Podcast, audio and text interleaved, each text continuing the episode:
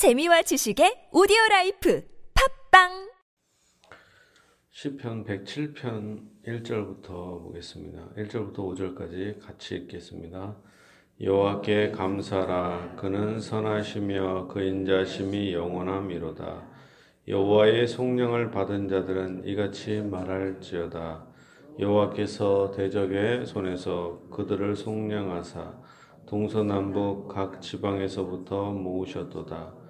그들이 광야 사막길에서 방황하며 거주할 성읍을 찾지 못하고 줄이고 목이 말라 그들의 영혼이 그들 안에서 피곤해도다. 아멘. 1절입니다. 여호와께 감사라 그는 선하시며 그 인자심이 영원함이로다. 아, 이런 편이 상당히 많이 나오죠. 여호와께 감사라 그는 선하시며 그 인자심이 영원함이로다. 예, 우리가 꼭 알아야 될 것은 하나님은 두 가지 속성을 갖고 있다. 첫 번째는 전능하시다.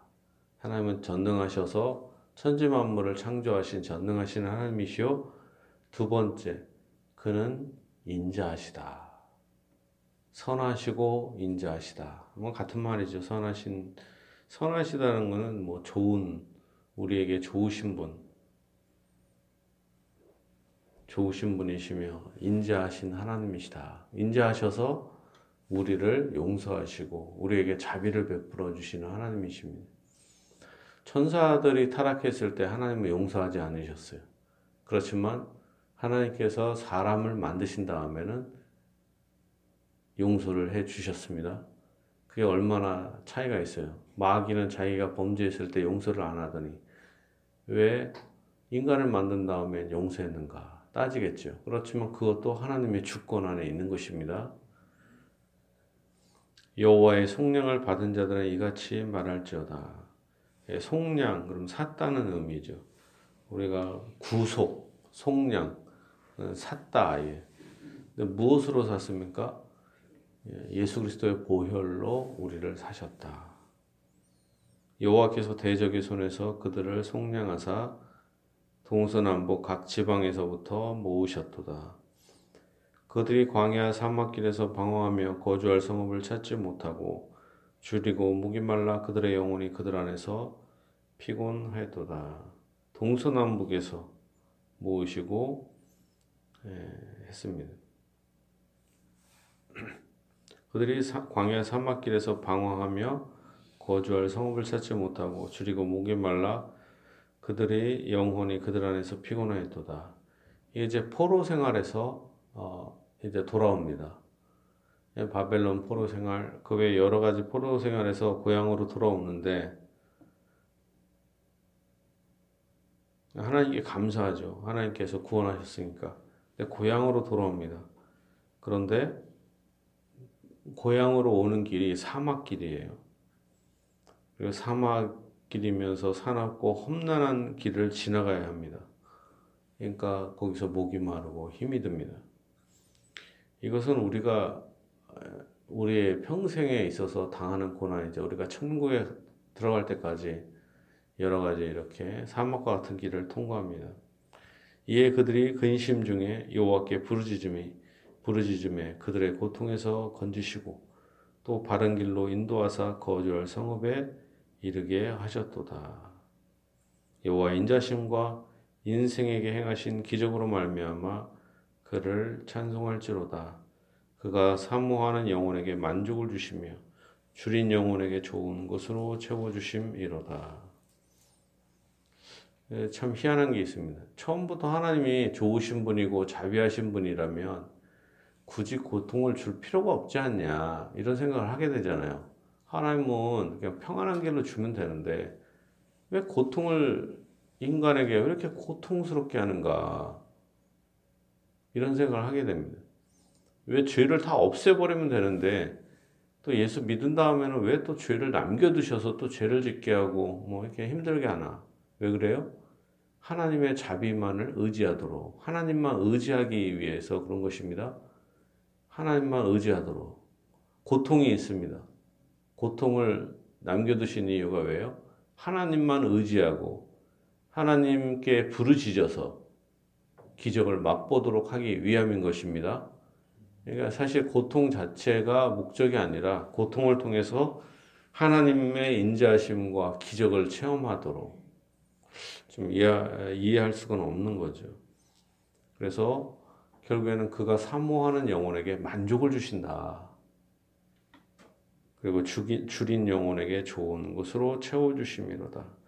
결국엔 어떤 사람이 복을 받습니까? 영혼이 가난한 사람, 마음이 가난한 사람, 하나님만 의지하는 사람만이 복을 받는다라는 것입니다. 그리고 여호와의 인자심과 인생에게 행하신 기적, 하나님은 전능하시고 능력이 있으셔서 인자하실 뿐만 아니라 기적을 베풀어 주신다라는 것입니다. 사람이 흑암과 사망의 그늘에 앉으며 공과 쇠사슬에 매임은 하나님의 말씀을 거역하며 지존자의 뜻을 멸시함이라. 예, 우리가 여러 가지 흑암과 사망의 그늘에 고통당하고 있는 것은 가만히 보면 우리가 범죄하였기 때문입니다. 우리가 생각할 때 욥기를 읽을 때 욥은 사실 아무 범죄한 것이 없잖아요. 표면적으로. 근데 욥이 하나님께서 욥에게 여러 가지 환난과 곤고를 주십니다. 마귀를 통해서. 근데 나중에 욥은 나는 범죄하지 않았고 나는 의롭다 계속 그럽니다. 근데, 근데 끝에 가면 욥이 회개합니다. 하나님 앞에서는 어떠한 인간도 의롭지 못하다. 욥이 가진 은은 사실은 절대적으로 하나님 앞에 완전한 은은 아니에요. 상대적으로 의롭다고 하나님께서 인정해 주실 뿐이지 욥 자체가 완전한 의를 갖고 있는 사람은 아니다 라는 것입니다.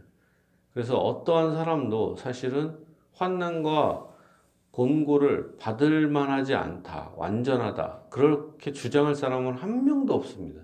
욥이든 누구든 욥 자체도 흠이 있는 거예요. 그래서 자기가 고백을 합니다. 인생 앞에서 어떻게 하나님 앞에서 의로 의로울 수가 있습니까? 회개합니다.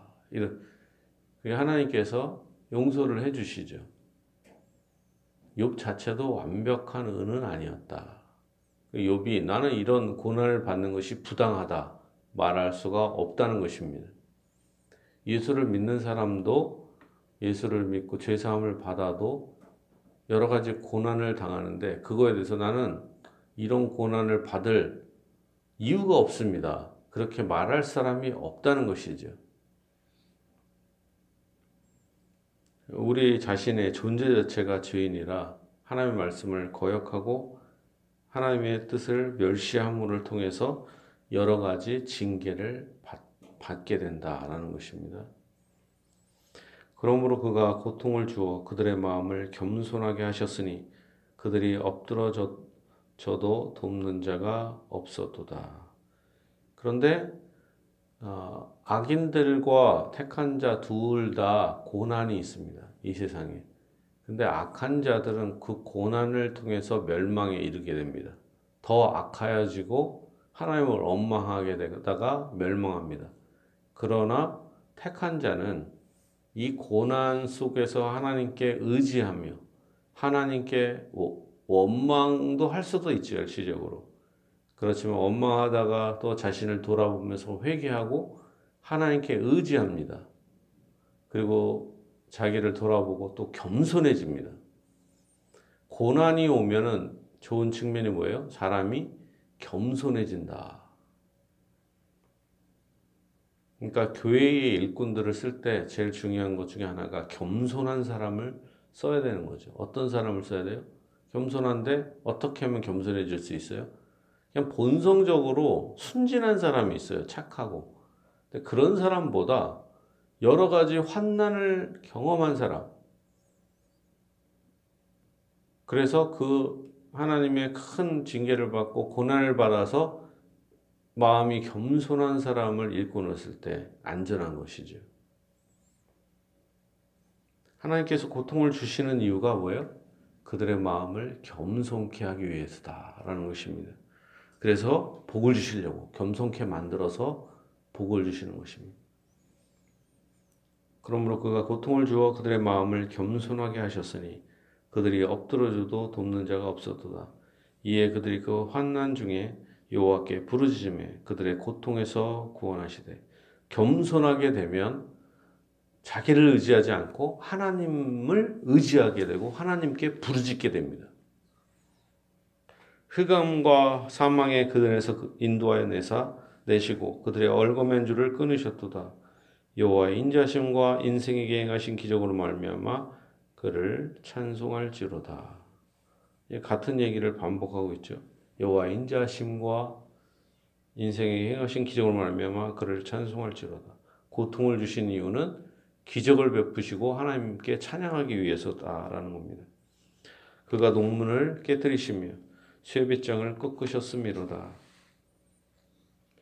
미련한 자들은 그들의 죄악의 길을 따르고 그들의 악을 범하기 때문에 고난을 받아 그들은 그들의 모든 음식을 싫어하게 되어 사망의 문에 이르렀도다. 이에 그들이 그들의 고통 때문에 여호와께 부르짖음에 그가 그들의 고통에서 그들을 구원하시되 결국에는 여러 가지 고난을 통해서 사람들이 하나님께 부르짖습니다. 그러면 또 하나님은 또 자비로우시고 선하시고 자비로우시, 자비로우시고 인자하셔서 그 고통에서 그들을 구원해 주십니다. 여기서 우리가 알 수 있는 것은 하나님은 하나님은 자비하신데 그에게 나아가서 그에게 부르짖는 자에게 풍성하시다. 그를 향해서 주를 부르짖는 주를 부르는 자는 하나님께서 부끄럽게 하지 않으시고 주를 부르는 자에게 풍성한 은혜를 베풀어 주시는 분이십니다.